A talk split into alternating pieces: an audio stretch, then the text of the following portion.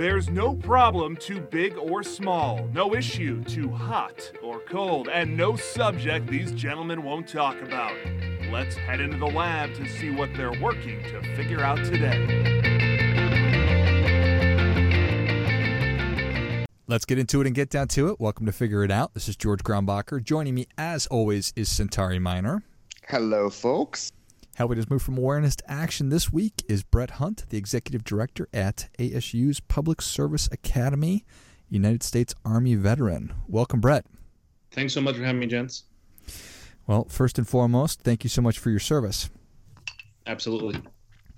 So, ASU Public Service Academy. The, uh, the Public Service Academy answers our nation's call for a new type of leader, character driven leader armed with the courage to cross sectors, connect networks, and ignite action for the greater good.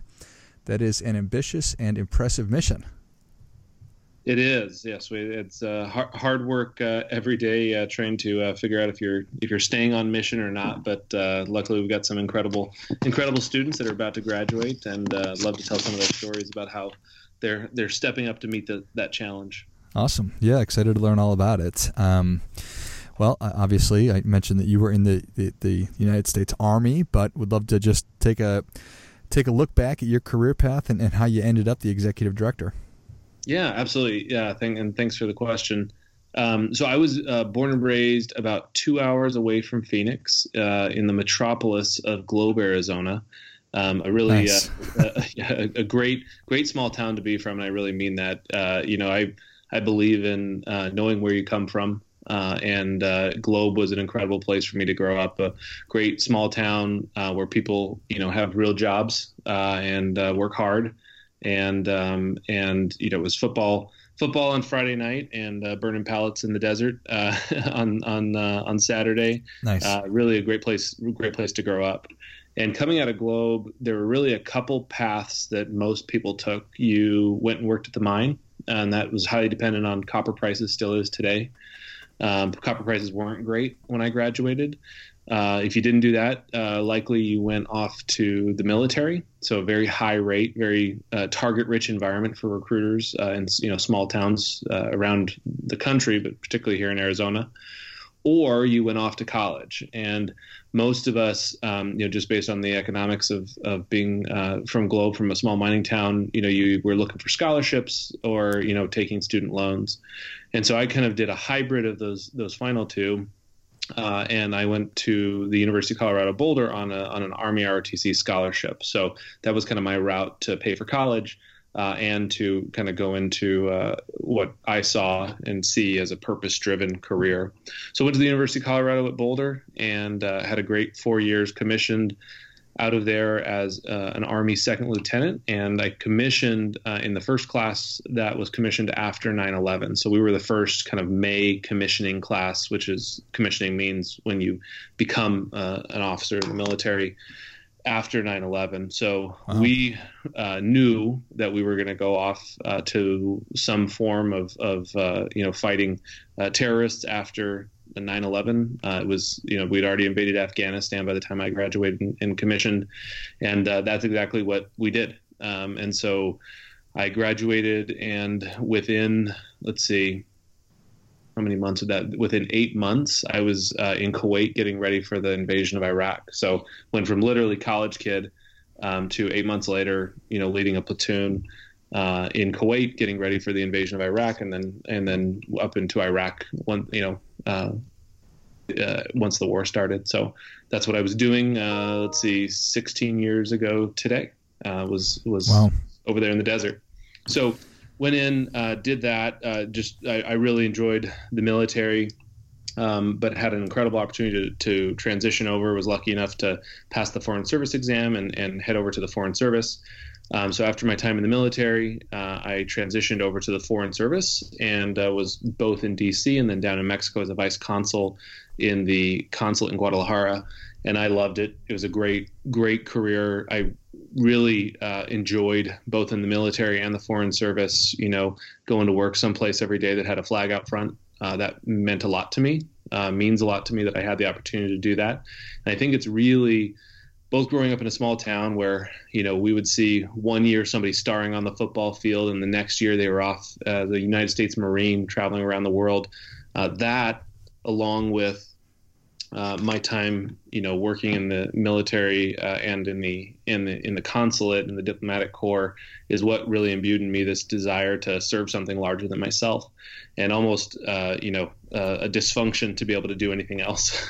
frankly, uh, you know, I, I, kind of have to have that check on on me every single day of what am I doing to, you know, kind of make things a little bit better uh, and to serve something larger than myself. How am I doing my part? And so, um, so we did that, uh, and then it turns out I got, I got married to my beautiful wife, uh, Lindsay, uh, who's from Litchfield Park and uh, here in Phoenix. And um, it turned out that the military and the foreign service were great careers for me, and they were horrible for a marriage. So, so, we we had our, our next assignment was to uh, was going to go to Japan, which was a great, incredible assignment. I loved my work and uh, I remember my my beautiful wife saying, you know, I think that's a great career for a single guy. And uh, I'm not too sharp, but I put two and two together that I could keep the career and be single, or stay married uh, and uh, and change careers. And so I luckily made the right choice. We came home and uh, came back here to the private sector uh, right as the the 2008 recession. Uh, bore down on Phoenix specifically, and and you know the, this state national and international economy.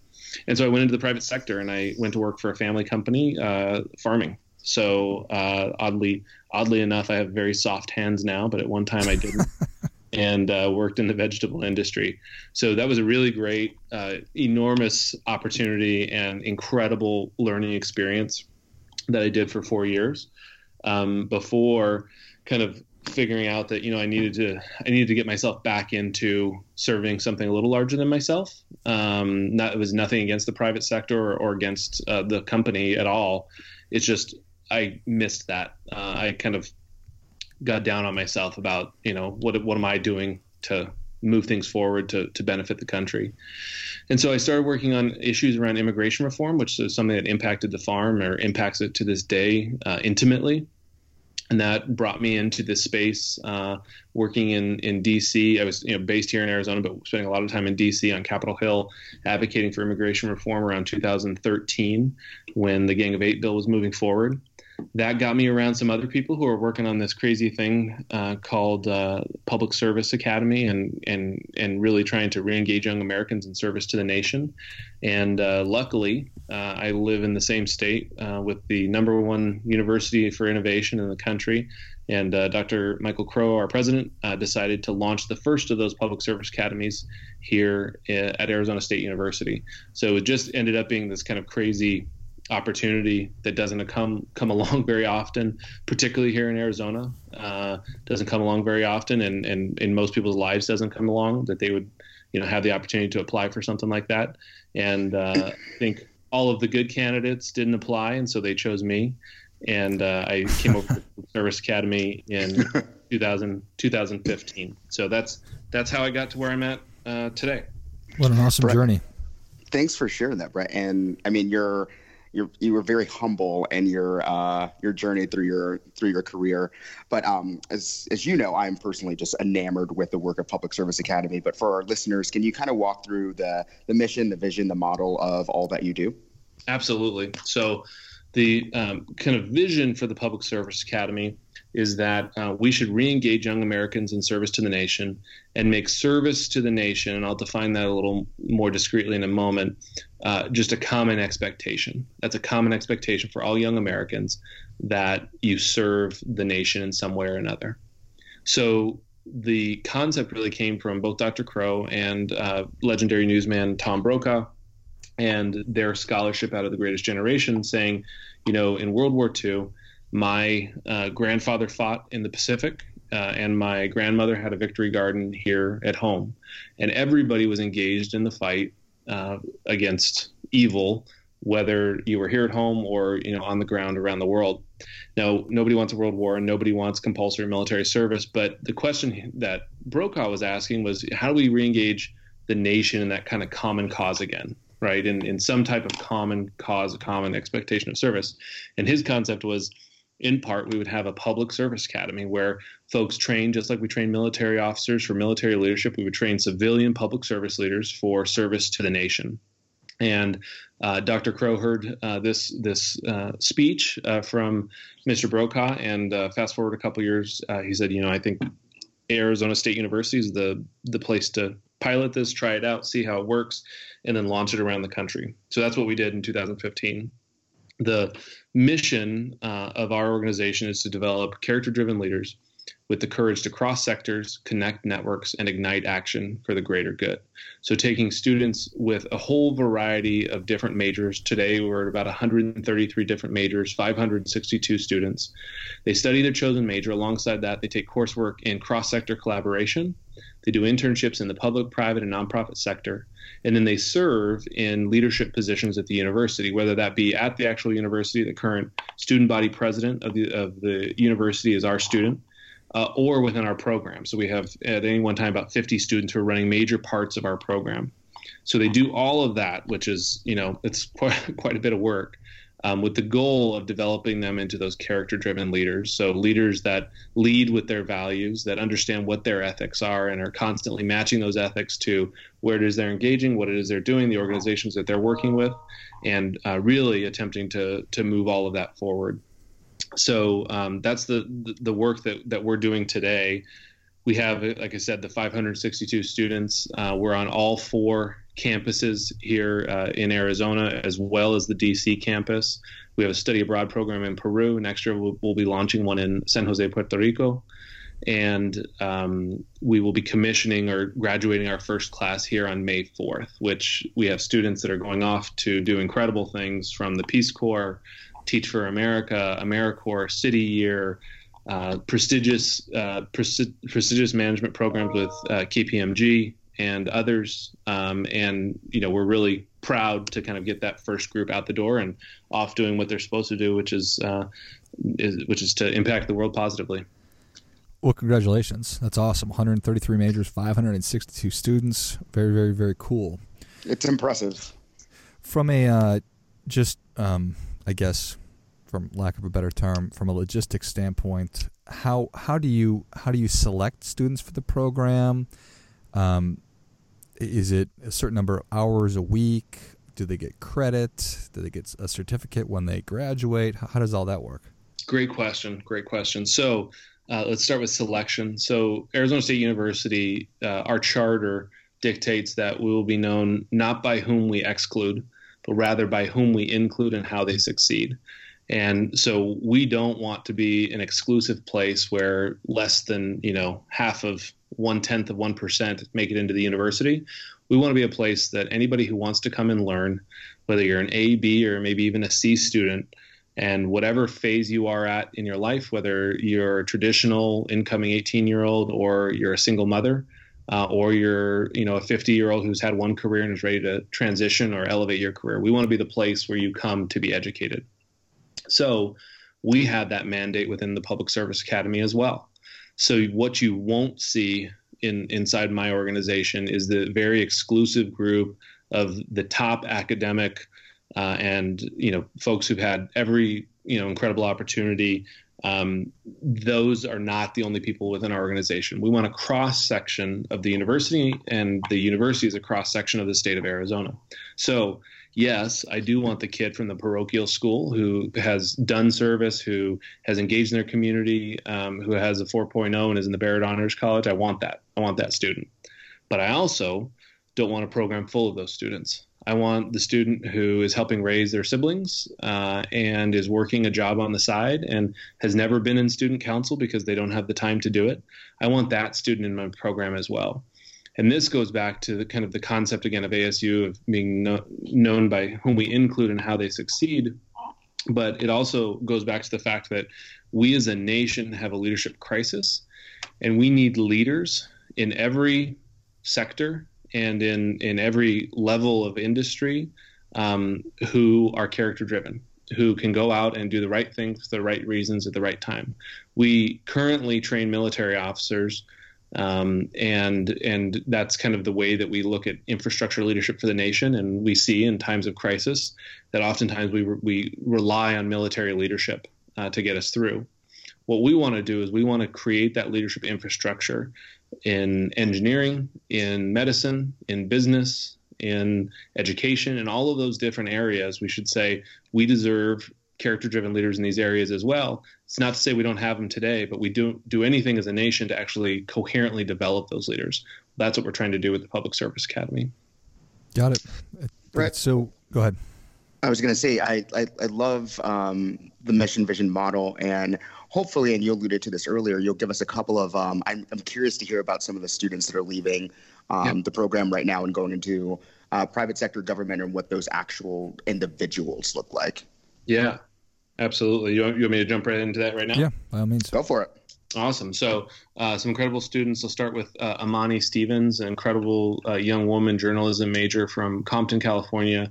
She came to ASU and has just taken advantage of every opportunity that ASU and the ecosystem that is ASU and the, and our program, the Public Service Academy, has has has offered. Um, you know, she's she's been given nothing. She has taken full advantage of everything that is inside of that ecosystem. So she will be going off to um, CBS um, she spent last summer on the uh, CBS Evening News desk um, in New York City, and she'll be heading back, I believe, either New York City or LA um, to go uh, to go do that work.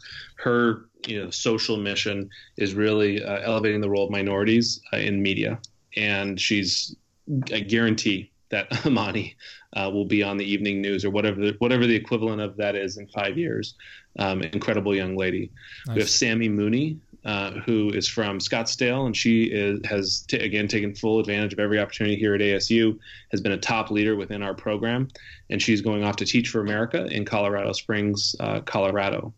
We have um, a whole variety of other students. Alvaro Martinez, uh, who is a top aerospace engineering student, who will be going on to either the U.S. Air Force or the United States Army. We have uh, Jacob Luttrell, who did both ROTC and the Public Service Academy at the same time. Uh, I don't know where where he came up with any time to be able to do anything else, and he's going off commissioning as a second lieutenant in the United States Army, uh, branched infantry. So he'll be heading off to Fort Benning, Georgia. So that's just kind of a cross section, and, and you can kind of see in the different areas we have folks going into the private sector uh, public sector, uh, nonprofit sector, all of those those different areas in order to be able to go out and provide leadership infrastructure for the nation. Nice, that's awesome. Impressive crew. Yeah, for sure. So I'm I'm so happy uh, to to hear that that your program is in place and and you're you're bringing in all these great students and I have to imagine it's going to continue to grow and grow and it's no surprise to me that Tom Brokaw uh, was really one of the motivating forces behind this and you talk about um, how there's a leadership crisis, and I think that that's 100% true. I think that there's a pr- crisis of purpose and all these sort of things going on in our country.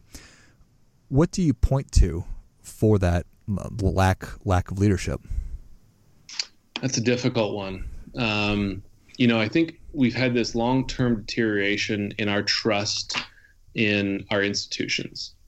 Um, and I uh, without getting you know too far into the weeds or making this too much of a uh, counseling session, I take a lot of that back to uh, our response to 9/11 and this time when the kind of nation the nation came together around something, and then we invaded Iraq, and I think uh, that led us to lose a lot of faith in our institutions, and then that kind of continued to degrade. So uh, again, uh, I, there, there's there's a book in the making for somebody smarter than me about this, but I mm-hmm. think that is what I take it back to, right? Um, and that is coupled with the fact that there are more means to communicate than any time in human history. Uh, we can find information about any obscure topic at any time that we want to. In addition, we're able to filter that information to reaffirm uh, what we believe, our own biases, what we want to see. And so, what that does is that isolates us from ideas that are different than our own. So, I think if you put those two things together, I think that's what's led us to where we're at today. Which, if we just take an objective view, this is the best time in human history to be alive. You have the best chance of living a long, disease free, healthy life than at any time in human history. People are living longer, things are getting better, right? Um, but we don't feel that way. Right. we feel that way. We feel like we have this crisis of confidence uh, in our nation. Where we're trying to address that is one by engaging in real work on the ground. So, as part of our program, our students have to do uh, service every semester. They have to engage with community partners. We've done this extensively with Centauri in the in the hundred of diff- hundreds of different ways that Centauri is engaged in our community.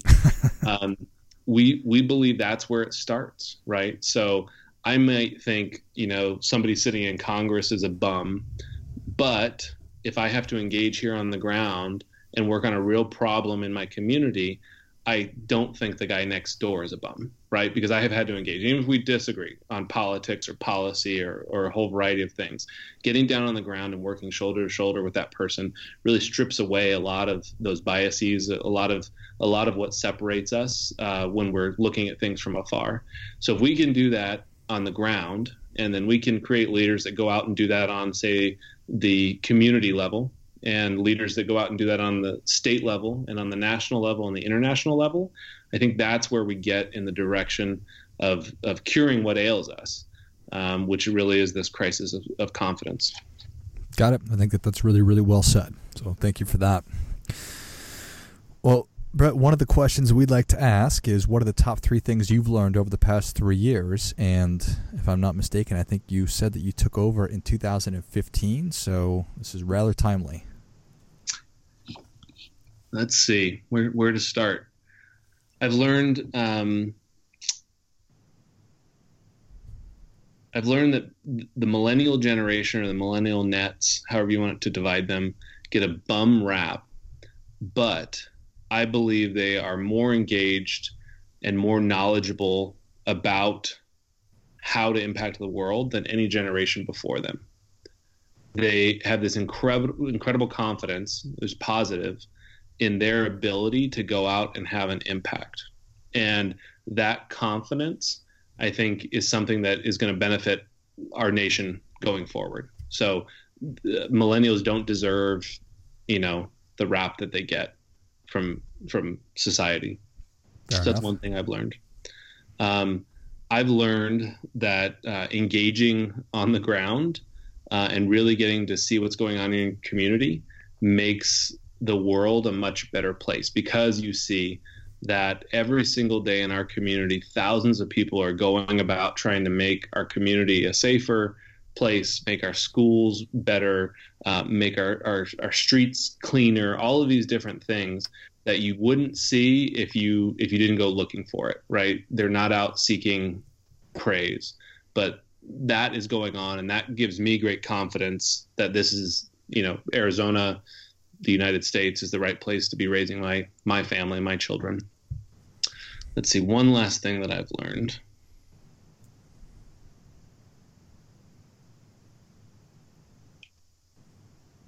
I guess I would say that what unites us is much stronger than what divides us. And that gets hard to see, right? I think, for example, not to wade into it, but this the Mueller report and you see Democrats disappointed, you see Republicans joy joyous. right. You know, I don't want to paint too broad of a brush, right? Because I know there's a lot in between there. Um, and I think that's a symptom of of things that are trying to divide us. Um, and the fact is that when you engage with somebody who has a different opinion than yourself as a leader, um, you realize there's a heck of a lot more that unites you than than divides you. And we can choose to focus on what divides us, or we can choose to focus on what unites us. Well said. Well said. I think that it's so true. We have a, a, a, choice to make every day, right? Well, we have a lot, and that's certainly one of them. So I think that those are excellent. Thank you. Brett, I love that you talk about um, you know, when I reflect on the Public Service Academy, it it really is a great place for there to be civil civic discourse. Mm-hmm. And when you think about just how divisive everything is right now, I I'm encouraged by the fact that all the students that I've met in that program really do come to the table without a political agenda, but rather let's talk through these issues. Let's actually have some some dialogue, and that's really refreshing to see 18 and 19 year olds do what most full adults can't. right, right. No, it absolutely, and that was you know part of the intention when when we were building it was to build spaces uh, where that could happen, and more importantly, to utilize the spaces within Arizona State University where that already happens, right? So, you know, one of our mandates from Dr. Crow was, you know, leverage everything within the ecosystem and don't reinvent the wheel. So, you know, Centauri, again, you've you've been on the ground with us doing this, right? Where we look and we see what else is going on, how it is we can engage our students to be uh, part of it, whether that be the uh, Pastor Center, uh, Change Maker, uh, the Board of Regents uh, Regents Cup, uh, things going on in the Watts College, all of these different places to be able to leverage those. And um, what you find out once you do that is there's an enormous amount of space. There's a lot of tables around which you can have civic dialogue and where you can be engaged on these issues without having to be ugly with each other because the leaders that we need are leaders who can operate across the political spectrum to move things forward, whether that be the public, private, nonprofit, or military sector, but who are informed on the issues you know, one of the things I remember from um, a, an old boss of mine. Well, he's, he's, not old, but he's a previous boss. We'll call him previous. he, might, he, might, hear this and get angry, but uh, who's a who's a friend, uh, former boss, and a mentor to me, Ali Noorani, who leads the who leads the National Immigration Forum. And I remember asking him, "How can I be successful working for you?" And he said, "You know, I want you to have an opinion. So I want you to sit down when we have staff meetings. Uh, I want to hear your opinion. I want to know what you think." Right? I'm I, I'm an incomplete leader. I need everybody's input, and I thought that was really consequential to me because I came out of the military and the foreign service where you had a very specific lane, and that was what you were authority on, and you did not comment outside of that lane. And the idea that hey, you're a leader, you need to have an opinion, you need to have a well thought out, reasoned approach, and you, you need to be able to objectively hear other people's opinions that run counter to what you believe. That was this very instructive moment for me, and that's what we demand of our students: is that uh, if you don't know something about uh, uh, incarceration reform or prison reform, uh, then engage on that issue and be able to form uh, an opinion or, or at least be able to engage on that issue. And we want students who are fluent uh, in civic dialogue in that way because those are the leaders that we need for the challenges we face. Excellent. So, Brett, the second question we ask everybody if you could make one plea knowing that the entire world would hear it, what would that plea be? Ooh. So the entire world listens to you guys? Man. Yeah, it's it's, it's, it's pretty impressive. And for the purposes, it's, all, it's also it's also a big responsibility. Yes. all right, all right. The one thing um, it's, it's going to sound oversimplistic, but uh, engage. Don't be passive in your citizenship. Engage in your citizenship. I think traveling, uh, I've had the opportunity to travel uh, quite a bit. And one thing that I uh, am always struck by um, is the fact that we have a lot of freedoms here in the United States that we don't realize we have, whether that be those be explicit legal freedoms, freedom of speech, etc., uh, or things like economic freedom. The fact that you know um, reasonably in a lifetime you can seek education and, and go out and be able to have multiple different jobs in mul- multiple different areas to have economic freedom or start a business, and um, I think all of that comes back to engaging early and often uh, in civic discourse, in in your community, uh, in p- the political or policy realm. Um, so that would be don't be don't be passive. Don't uh, sit back and watch the place burn. Uh, engage. Excellent. So, how can students get involved with the program, and how can non-students get involved with the program? Awesome question again. Uh, so, if uh, we have students that we accept on two different uh, levels, we accept students into our program for who are incoming freshmen, um, and you know that can be any incoming freshman, no age requirements or anything like that. And then we have transfer students who come into a two-year program. So the incoming freshman, you would come in and do a four-year program. We're looking for students uh, that want to become leaders and want to impact the world in a positive way. And so that runs the whole gamut of folks who are the president of the student body or students who, uh, you know, want to get engaged but maybe haven't had those opportunities in the past. Um, we additionally are building out within the Public Service Academy model other tracks towards public service. So, for example, next year we'll be rolling out the Emergency Management Core. This is specifically for students that want to uh, go into emergency management. Uh, we also have a Veteran Scholar Program, which is for student veterans here at the university, where the, with the stated goal of enhancing their uh, professional and academic success uh, here at the university and beyond when they leave the university. Um, so those are all different ways. For community partners, um, we want more people around the table. Uh, more is always better for us. And again, we've engaged extensively in a variety of different ways with Centauri and the different groups that he's engaged with.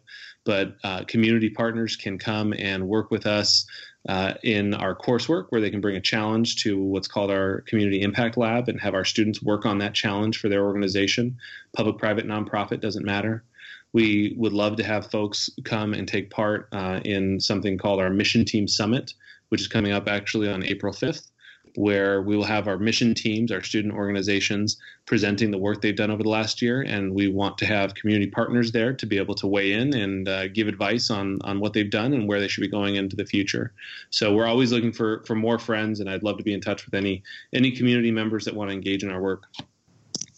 Brett, I wanted to tell you about. Um, we had a. I hosted a dinner last week about um, with about ten executives around just education, and one of them, who's uh, former military, said one of the things he wishes is that there was kind of a um, a mandatory a mandatory piece of for service, or at least that K twelve and universities were uh, more more connected around the idea of service. And I was like, well, yeah. I have an organization that you need to get in contact with. So I'll make sure that you get in contact with him. that soon. would be great. Yeah, we've got it in the name. Yeah, no, that would, that would be great. I'd, I'd love to be in contact. Nice. Well, Brett, one last question for me. You said that I think when you were 22 years old, graduating from college, and then you headed off to Kuwait to lead a platoon. Yep. Were you ready? Were you ready for that? I wasn't. Um, luckily, I was surrounded by incredible non-commissioned officers who made sure that we we made it home safe.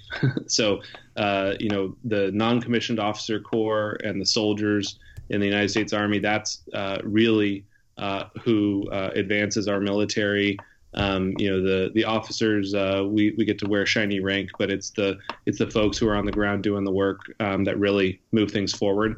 And I was lucky to serve with some of the best of them, uh, and so that's that's who that's who got me through. Where uh, folks like uh, First Sergeant Hurtado and Sergeant First Class Anspaugh and uh, a whole variety of other uh, of other specialists and sergeants who made sure we we made it home safe. Excellent, thank you. Any other thoughts you want to share? No, I appreciate you guys having this conversation uh, and uh, more folks having uh, great conversations about what's going on in our in our community is a good thing. So thank you for providing this outlet. Yeah, well said. Thank you, Brett, Executive Director of ASU's Public Service Academy. Do check it out. It sounds like an incredible program. I'm excited to learn more. Always, thanks as always for listening. And remember to keep questioning because the struggle is real. On behalf of Centauri and I, thanks as always for listening. Please subscribe to the show, leave us a review, and feel free to share the show on social media. Thanks a lot.